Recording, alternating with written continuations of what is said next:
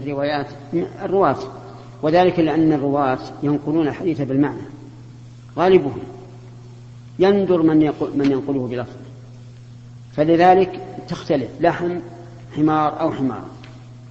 وعندي أن هذا ليس فيه اختلاف.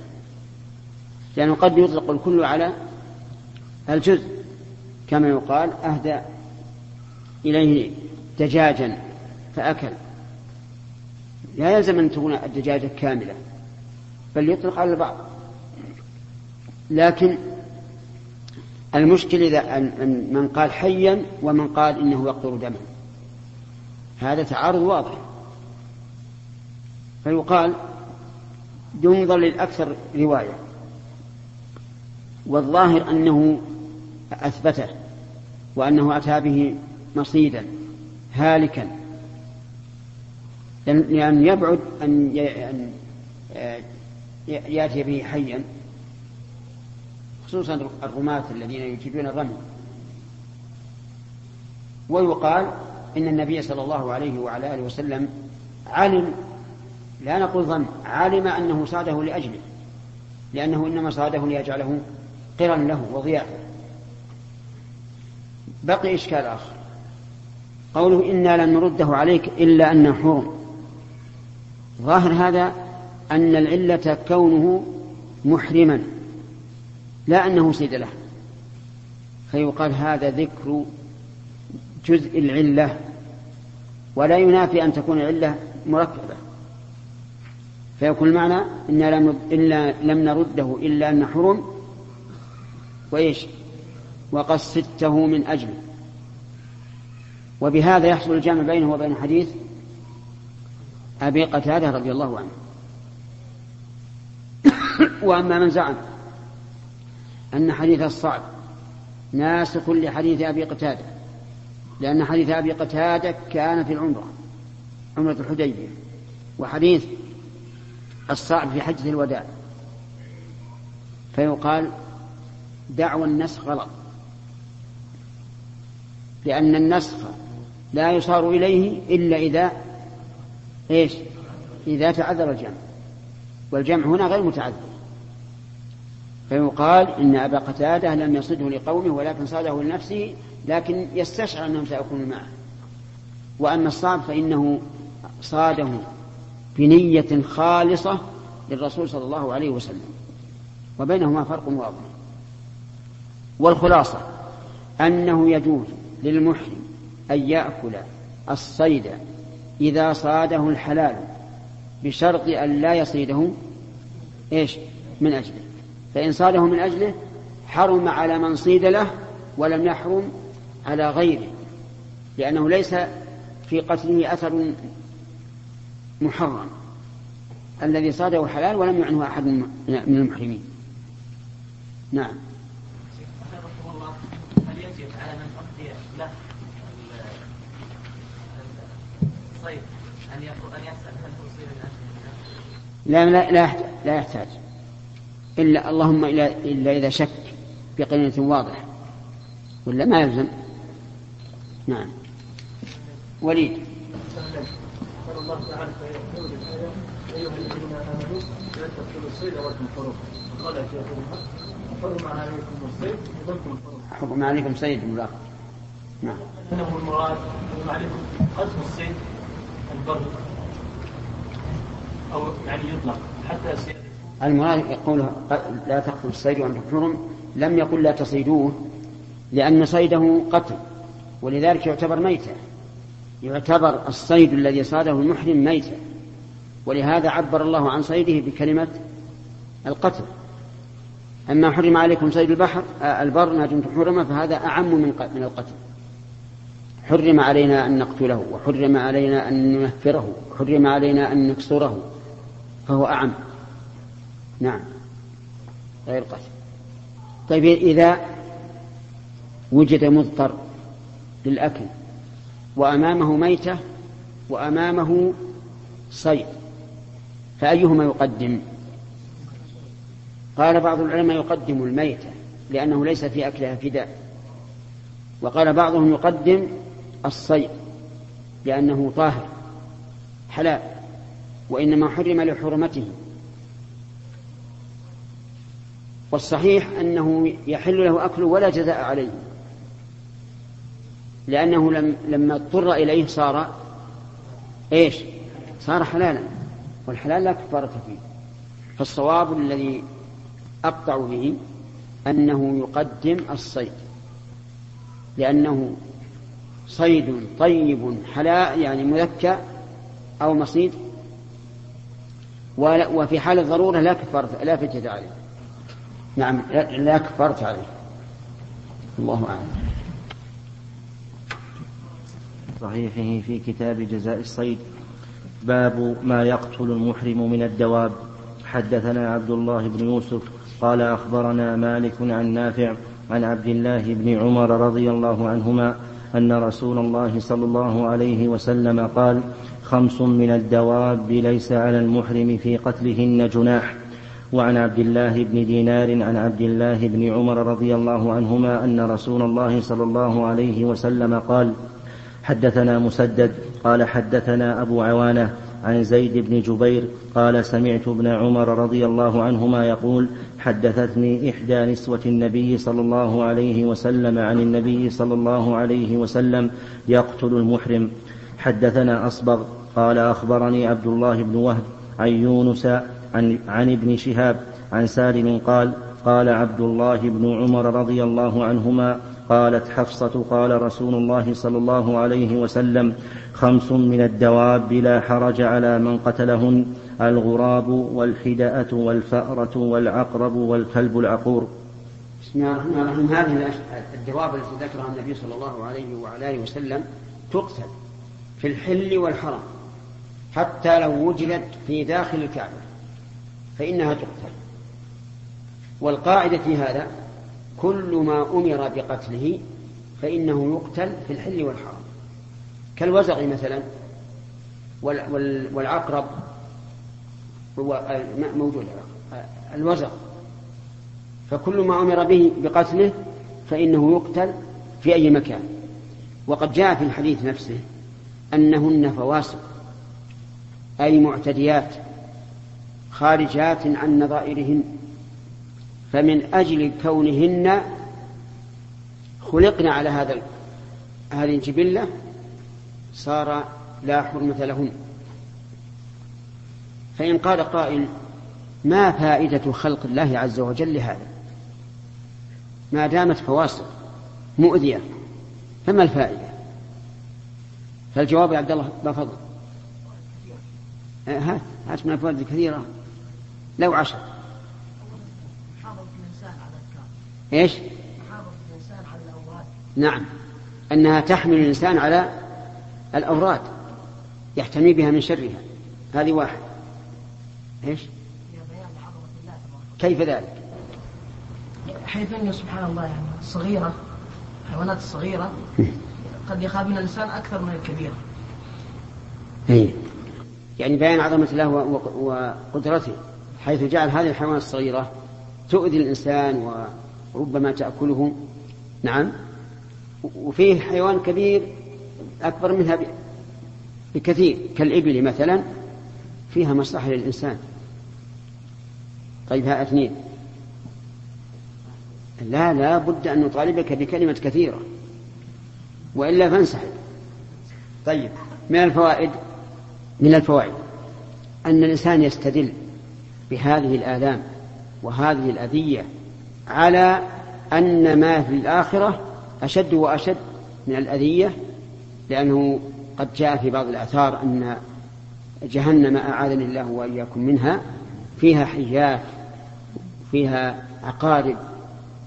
فيستدل الإنسان على شدة آلامها في الآخرة بهذا. ومنها أن يعلم الإنسان أن مخلوقات الله عز وجل فيها خير فيحمد الله عليه. فيها شر فيسأل الله العافية منه. وقلنا مخلوقات الله ولم نقل خلق الله لأن خلق الله الذي هو فعله كله كله خير. حتى ما فيه شر فإنه خير بالنسبة لإيجاده لأنه يشتمل على حكم كثيرة وغايات حميدة. آه ننظر لهذه الأشياء. يقول نعم الغراب. الغراب نوعان. غراب صغير يقال له غراب الزرع. يشبه الغداة. يعني أكبر من من من العصفور وأقل من الغراب الكبير. هذا لا يقتل لأنه حلال. فيه الغراب الكبير الذي يعتدي يعتدي على الإبل إذا وجد فيها الدبر فينزل وينقبه. ويؤذي البعير. يعتدي أيضا على النخل فيقص الشمراخ ويلقيه في الأرض. وله عدوان كثير. هذا يقتل. حتى الصغير منه يقتل؟ الجواب نعم لأن الصغير سيكون كبيرا. فأصله وطبيعته الأذية. الثانية الحدأة وهي معروفة. معروفة بأن تعدو على اللحم وتأكله وتحمله. وتعدو أيضا على الذهب وتحمله. تحب الذهب. وحديث الوشاح الذي في البخاري يدل على هذا. وهي أن أمة عند قوم ضاع لهم وشاح. مثل القلادة من الذهب واتهموا الجارية وصاروا يعذبونها كل صباح. يقول الوشاح عندك. لما أراد الله إنقاذ هذه الجارية جاءت الحلية بالوشاح وألقته بينهم. وفي هذا تقول ويوم الوشاح من أعاجيب ربنا. فهي تختطف الذهب وكذلك اللحم. إذا هي فاسقة معتدية. نعم الحدة والفأرة. الفأرة سماها النبي صلى الله عليه وسلم فويسقة. تحبيبا وتلطيفا أو إيش؟ هنا تحقيرا لها. يعني مع صغارها فيها فسق. ولا يخفى ما في الفأرة من الأذية. يعدها لنا عبد الله. عبد الله جلاء أعد. أين؟ أذيتها أنها تقرب البناء والخشب. إيش؟ تقرب البناء والخشب. البناء والخشب. يعني اسمنت اللي تقربه. حصل عندنا في بلاد يا شيخ. نعم. أن الظالمين بنوا سجنا عظيما في الأرض. نعم. في الأرض. ليعذبوا فيه أولياء الله. نعم. ثم يعني حتى كاد أن يكتمل وفي صباح يوم وجدوه قد انهدم جميعا. فأرادوا أن ينظروا فوجدوا أن الفأر الفأرة فئران كثيرة. نعم. أكلت البناء من أسفل سبحان الله. كذلك أيضا سيل العرم نقبه الجرد وهو نوع من الفئران. كذلك أيضا هي تقرض الجلود ولا سيما القرب التي كانت أوعية الماء فيما سبق تقرضها تخرقها. كذلك أيضا تسرق الذهب تسرق الذهب. هذا جربناه عندنا في البيت. فقدنا خاتم من الخواتم للنساء دورناه ودورناه. وإذا فيه شق في الجدار وكان عندي علم انها تسرق الذهب. شق زودنا شق وجدنا الخاتم في هذا الشق. نعم. وحدثنا شيخنا رحمه الله أن رجلا كان يكتب في حجرته. فجاءت فارة نزلت من السقف جاءت حوله فوضع عليها إناء. حبسها. لما تأخرت عن زميلاتها جاءت واحدة منهم. تبحث عنها. أين ذهب؟ وعلمت أنها تحت الإناء. فصعدت إلى السقف وأتت بدينار. دينار ذهب. الدينار صغير. يعني تحمله بسهولة جاءت بالدينار.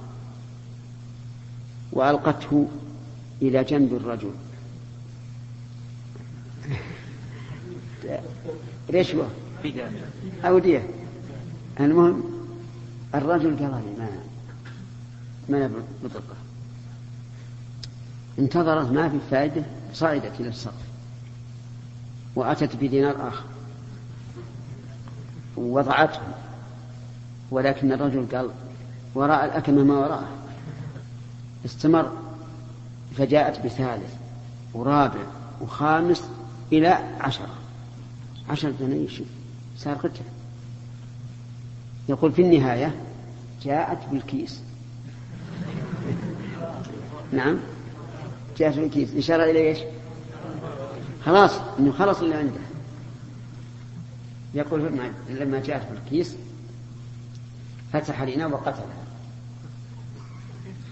قتل الفارة والثانية هربت فعلى كل حال أنا أتيت بهذا الذي حدثني شيخنا رحمه الله حدث الطلبة حدثناه للإشارة إلى أن من أذية الفار أنها تسرق الذهب.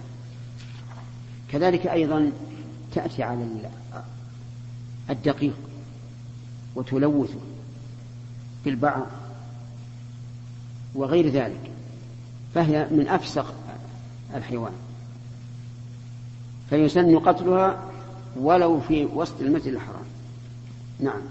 والرابع العقرب. معروف العقرب. ولا لا؟ العقرب أيضا تقتل لأنها لا شك في رزقها وهي من أسرع الحشرات أذية مجرد ما تحس بالإنسان على طول تقرصه. وإذا لدغته أفرغت سما يأتي من إبرة في ذيلها. ثم يسري يسري مع الدم ويؤلم الإنسان. ألما كثيرا فهي مؤذية. والعجب أنها من حين ما تصادم البشر على طول تفرغ السوء. الحية بالعكس هي لا شك أنها أشد خطرا لكنها سبحان الله إذا لم يعني يحرشها الإنسان ما تضر. شاهدت بعيني آه، امرأة عندنا آه، لما كنا في الزراعة أتت الحية وهي مادة رجليها المرأة فمشت من فوق رجليها ولم تحدث شيئا. لأنها لأنهم يقولون إنها مسالمة إلا من حرشها. طيب الكلب العقور الكلب معروف. والعقور الذي صفته العقر. ولهذا جاءت على وزن فعول إشارة إلى أن هذا من خلقه. والعقر أنه يعض القدم من العصبة الخلفية التي عند العقب فيقطعه فيعقر الإنسان. وربما يعقر الحيوان الآخر. وأما العاقر وهو أن بعض الكلاب إذا حرشته عقرك فهذا مدافع عن نفسه. لكن العقور الذي من شيمته العقر هذا يقتل في الحل والحرم هذه الخمس التي نص عليها النبي صلى الله عليه وعلى آله وسلم إذا وجد ما هو أشد منها أذية فهل يقتل في الحل والحرم الجواب نعم. لأن النبي صلى الله عليه وعلى آله وسلم إذا نص على شيء فما ساواه أو زاد عليه فهو مثله. لأن الله تعالى يقول لقد أرسلنا رسلنا بالبينات وأنزلنا معهم الكتاب والميزان. والميزان ما توزن به الأشياء ويقاس بعضها على بعض. ارفع صوتك. نعم. إيش؟ نعم. ينظر. إذا كان غير الأبقى لا يؤذي فالقيد مراد. أقول إذا كان لا ينظر في, في طبائعها نعم. شوف الله يحفظكم. لو يعني إذا قال قائل أن لو كنا بالقياس ما الفائدة من هذا التعداد؟ المحدد الخمس هذه. نعم. لو كان قال مثلا مثلا يعني كل مؤذن كل ما الفائدة أن هذه أكثر ما تكون ورودا عند الناس. ووجودا عندهم. والنص عليها بعينها أقوى. لأن ما دامت هي الموجودة بالكثرة عينها النبي صلى الله عليه وعلى آله وسلم ولكن نعلم أن الشريعة الإسلامية شريعة عدل. لا تفرق بين متماثلين ولا تجمع بين مختلفين. وهذا موجود بكثرة في الأدلة. يذكر على شيء معين والمراد العموم.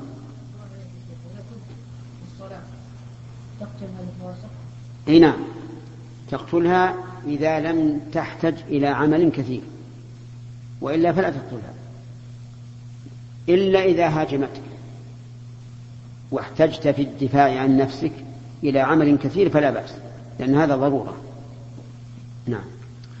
حدثنا يحيى بن حدثنا يحيى بن سليمان قال حدثني ابن وهب قال أخبرني يونس عن ابن شهاب عن عروة عن عائشة رضي الله عنها أن رسول الله صلى الله عليه وسلم قال خمس من الدواب كلهن فاسق يقتلن في الحرم الغراب والحدأة والعقرب والفأرة والكلب العقور.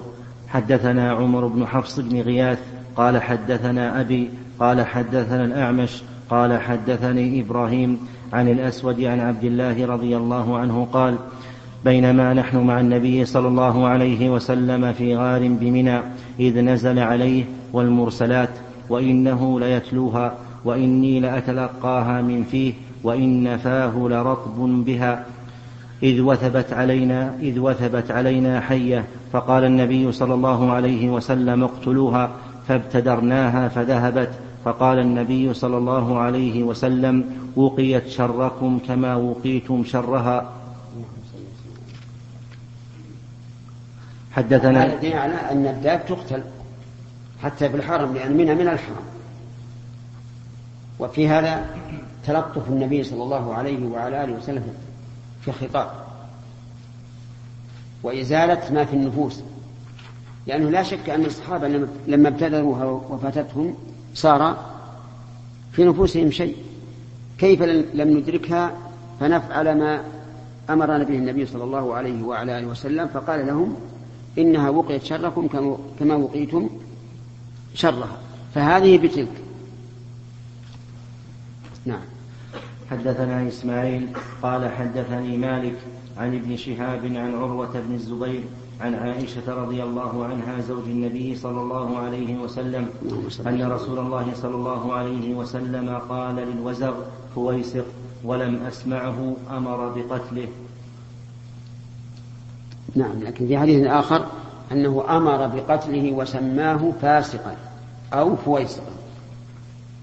وفي أيضا أجر إذا قتله الإنسان في أول مرة فهو أفضل مما لو قتله بمرتين. وبمرتين أفضل من ثلاث. نعم. باب لا يعضد شجر الحرم. وقال ابن عباس رضي الله عنهما عن النبي صلى الله عليه وسلم لا يعضد شوكه. حدثنا قتيبة قال حدثنا الليث عن قوله شجر الحرم أضافه إلى الحرم. وأما شجر الآدمي الذي غرسه بيده فهو له ملك يعضده يقطعه هو ملكه. لكن المراد شجر الحرم ما نبت بغير فعل الآدمي فإنه لا يجوز أن يعضد أي أن يقطع منه شيء ولا الشوك. حتى الشوك المؤذي لا يقطع وهذا دليل على عظم حرمة الحرم. فإنه إذا كان الشجر وهو جماد يحترم فكيف بالإنسان؟ ولهذا قال النبي صلى الله عليه وسلم لا يحل لرجل يؤمن بالله واليوم الآخر أن يسفك بها دما.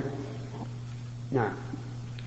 حدثنا قتيبة قال حدثنا الليث عن سعيد بن أبي سعيد المقبري عن, عن أبي شريح العدوي أنه قال لعمرو بن سعيد وهو يبعث البعوث إلى مكة ائذن لي أيها الأمير أحدثك قولا قام به رسول الله صلى الله عليه وسلم للغد من يوم الفتح فسمعته أذناي ووعاه قلبي وأبصرته عيناي حين تكلم به إنه حمد الله وأثنى عليه ثم قال إن مكة حرمها الله ولم يحرمها الناس فلا يحل لامرئ يؤمن بالله واليوم الآخر أن يسفك بها دما ولا يعبد بها شجرة فإن أحد ترخص لقتال رسول الله صلى الله عليه وسلم فقولوا له إن الله أذن لرسوله ولم يأذن لكم وإنما أذن لي ساعة من نهار وقد عادت حرمتها اليوم كحرمتها بالأمس وليبلغ الشاهد الغائب وليبلغ الشاهد الغائب. فقيل لأبي شريح ما قال لك عمرو؟ قال أنا أعلم بذلك منك يا أبا شريح إن الحرم لا يعيد عاصيا ولا فارا بدم ولا فارا بخربة. هذا الحديث حديث عظيم. فيه أولا إنكار المنكر. ولو علنا. وفيه أيضا التلطف مع الأمراء وإن كانوا فساقا. لأن أبا شريح رضي الله عنه قال إذن لي أيها الأمير. وفيه بقاء ولاية الأمير ولو فسق. لأنه أقر على كونه أميرا وفيه أن أدب الصحابة رضي الله عنهم أرفع الأدب. لأن هذا الكلام كلام لطف وكلام يجلب القلب إلى يعني قلب المخاطب إلى المتكلم. وفيه أيضا القصة في أن عمرو بن سعيد يقال له الأشتق من بني أمية. كان يبعث البعوث إلى مكة لقتال عبد الله بن الزبير رضي الله عنه وعن أبيه. فقام هذا الرجل ليبلغ بأمر النبي صلى الله عليه وسلم ليبلغ الشاهد الغائب. وفيه أيضا تأكيد الخبر. وهذا الخبر مؤكد بأمور. أولا بذكر المكان وثانيا بذكر الزمان. وثالثا بأداة استماع ورابعا بأداة توكيده بالنظر. أما الأول فقال إن النبي صلى الله عليه وعلى آله وسلم قام به الغد يعني صباح يوم الفتح فتح مكة وقام به خطيبا عليه الصلاة والسلام ليعلن هذا الحكم العظيم. وأما المكان فهو مكة. وأما طريق التحمل فهو السمع. سمعته أذنان يعني ما نقل لي نقلا أو سمعت أو سمعته ولم أتأكد بل تأكدت. رابعا أبصرته عينان فلا أقول لعله غير الرسول لعل هذا صوتا يشبه صوت الرسول صلى الله عليه وسلم. بل إني أبصرته هو صلى الله عليه وسلم وهو يخطب الناس. الخامس ما ما ذكر. لكن في سياق آخر قال ووعاه قلبي. وعاه قلبي يعني صار وعاء له فلم يتخلف منه شيء. ها؟ كيف؟ في الحديث مذكور. عندي؟ سمعته أذناي ووعاه قلبي وأبصرته عيناي. الحمد لله. أجل عيني ما رأت. وراه قلبي أنه قام حمد الله وأثنى عليه. وهكذا خطب النبي صلى الله عليه وعلى آله وسلم غالبا يبتدئها بحمد الله والثناء عليه. لأنه جل وعلا أهل لأن يحمد وأهل لأن يثنى عليه سبحانه وتعالى. ثم قال إن الله حرم إن إن مكة حرمها الله ولم يحرمها الناس. يعني قضى بتحريمها واحترامها وتعظيمها الله عز وجل دون الناس. ولا ينافي هذا ما جاء في الحديث الصحيح أن إبراهيم حرم مكة. لأن المراد بتحريم مكة إظهار حكم الله تعالى وتحريمه إياها. وأما الذي حرمها فهو الله تبارك وتعالى ولم يحرمها الناس. وإنما قال هذا صلى الله عليه وعلى آله وسلم من أجل أن تنال هذه البلدة من الاحترام والتعظيم ما هو لائق بها. لأن شيئا حرمه الله أعظم من شيء حرمه الناس لا شك. ولم يحرمها الناس. فلا يحل لامرئ يؤمن بالله واليوم الآخر أن يسفك بها دما. شوف التأكيد. لا يحل لامرئ يؤمن بالله واليوم الآخر. وهذا الوصف ليس إخراجا لمن لا يؤمن بالله واليوم الآخر ولكن للتأكيد. أي إن كان مؤمنا حقا بالله واليوم الآخر فلا يفعل لا يسفك بها دما. وقوله لامرئ عام في كل امرئ. لأنه نكرة في سياق النفي فيكون العموم. أن يسفك بها دما أي دما معصوما. أي دما معصوما.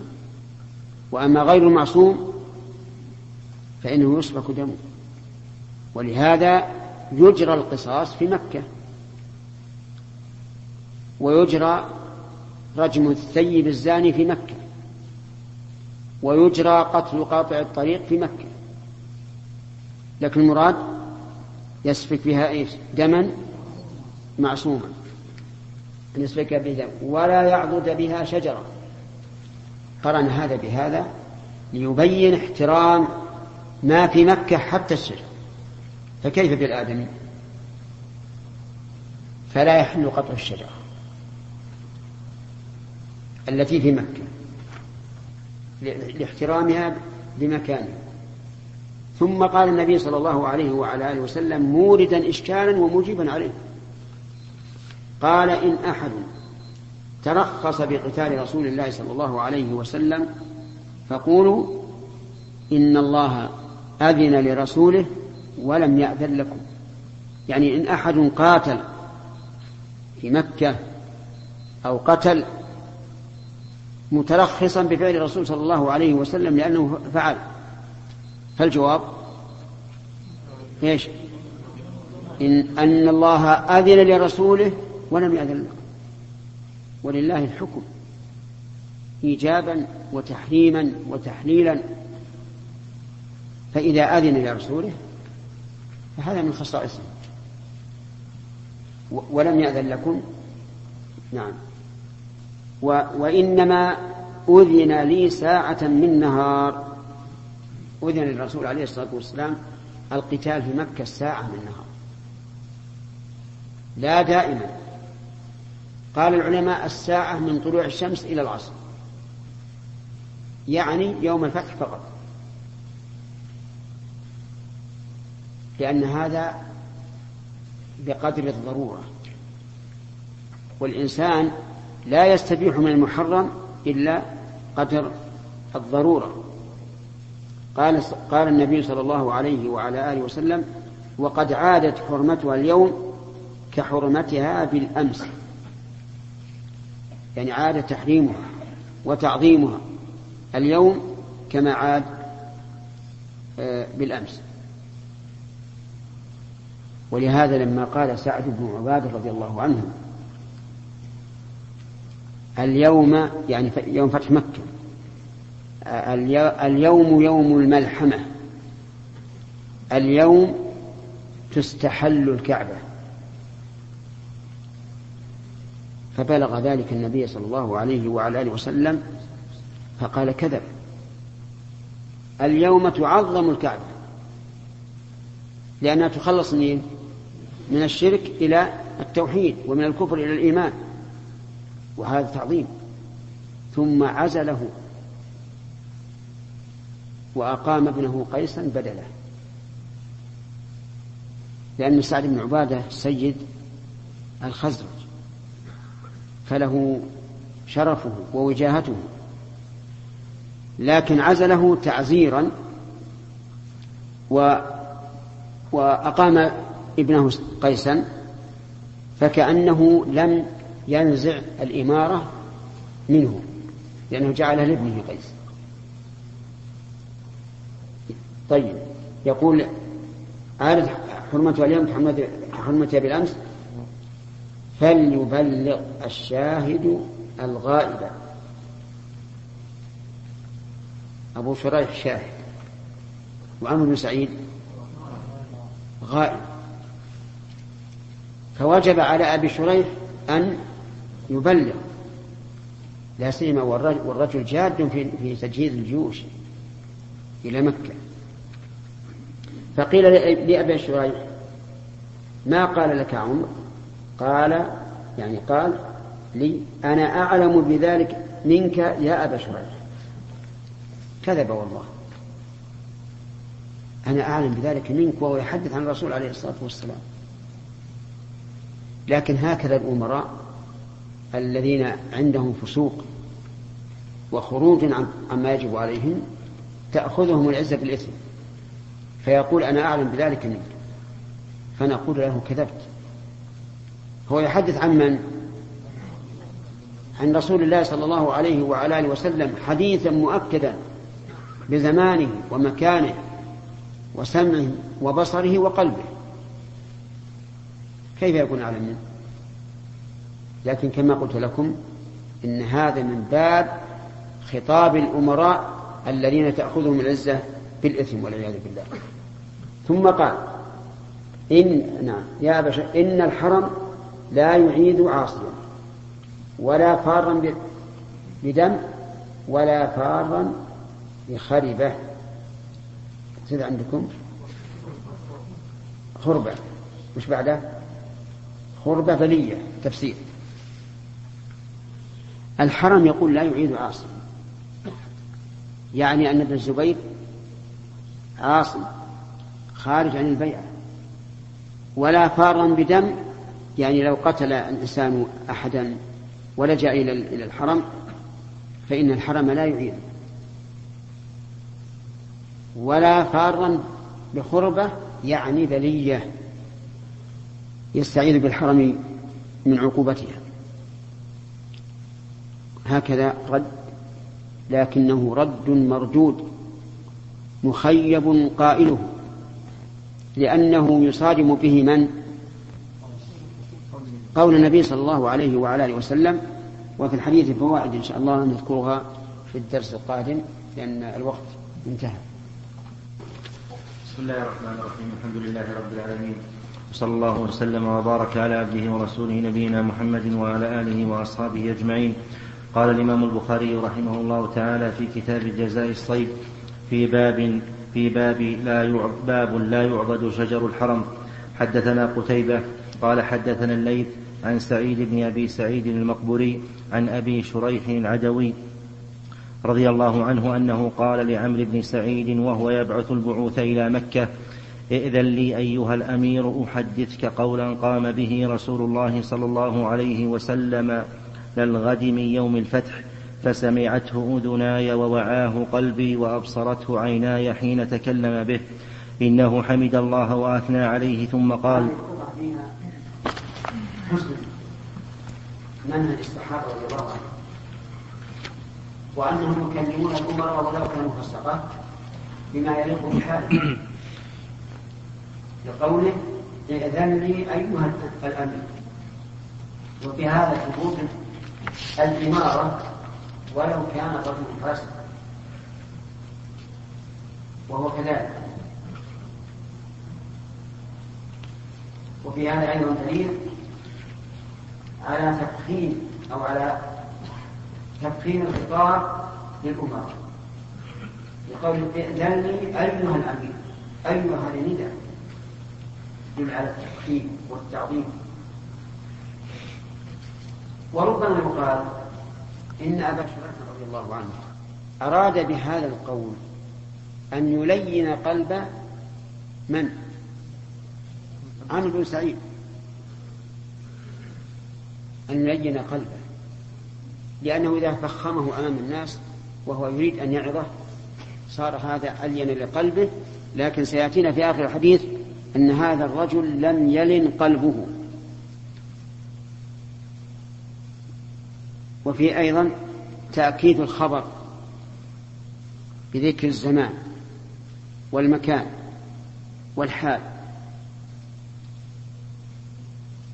لأن أبا شريح أكد هذا الخبر بذكر المكان حيث قال الغد من فتح مكة.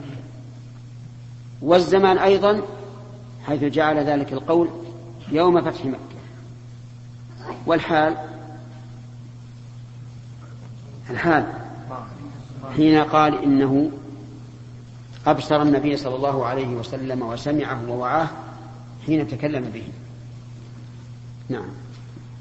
ثم قال إن مكة حرمها الله ولم يحرمها الناس فلا يحل لامرئ يؤمن بالله واليوم الآخر أن يسفك بها دما ولا يعبد بها شجرة فإن أحد ترخص لقتال رسول الله صلى الله عليه وسلم نعم. هذا, هذا فيه دليل على أن نبينا صلى الله عليه وعلى آله وسلم يفتتح خطبه بالحمد والثناء على الله.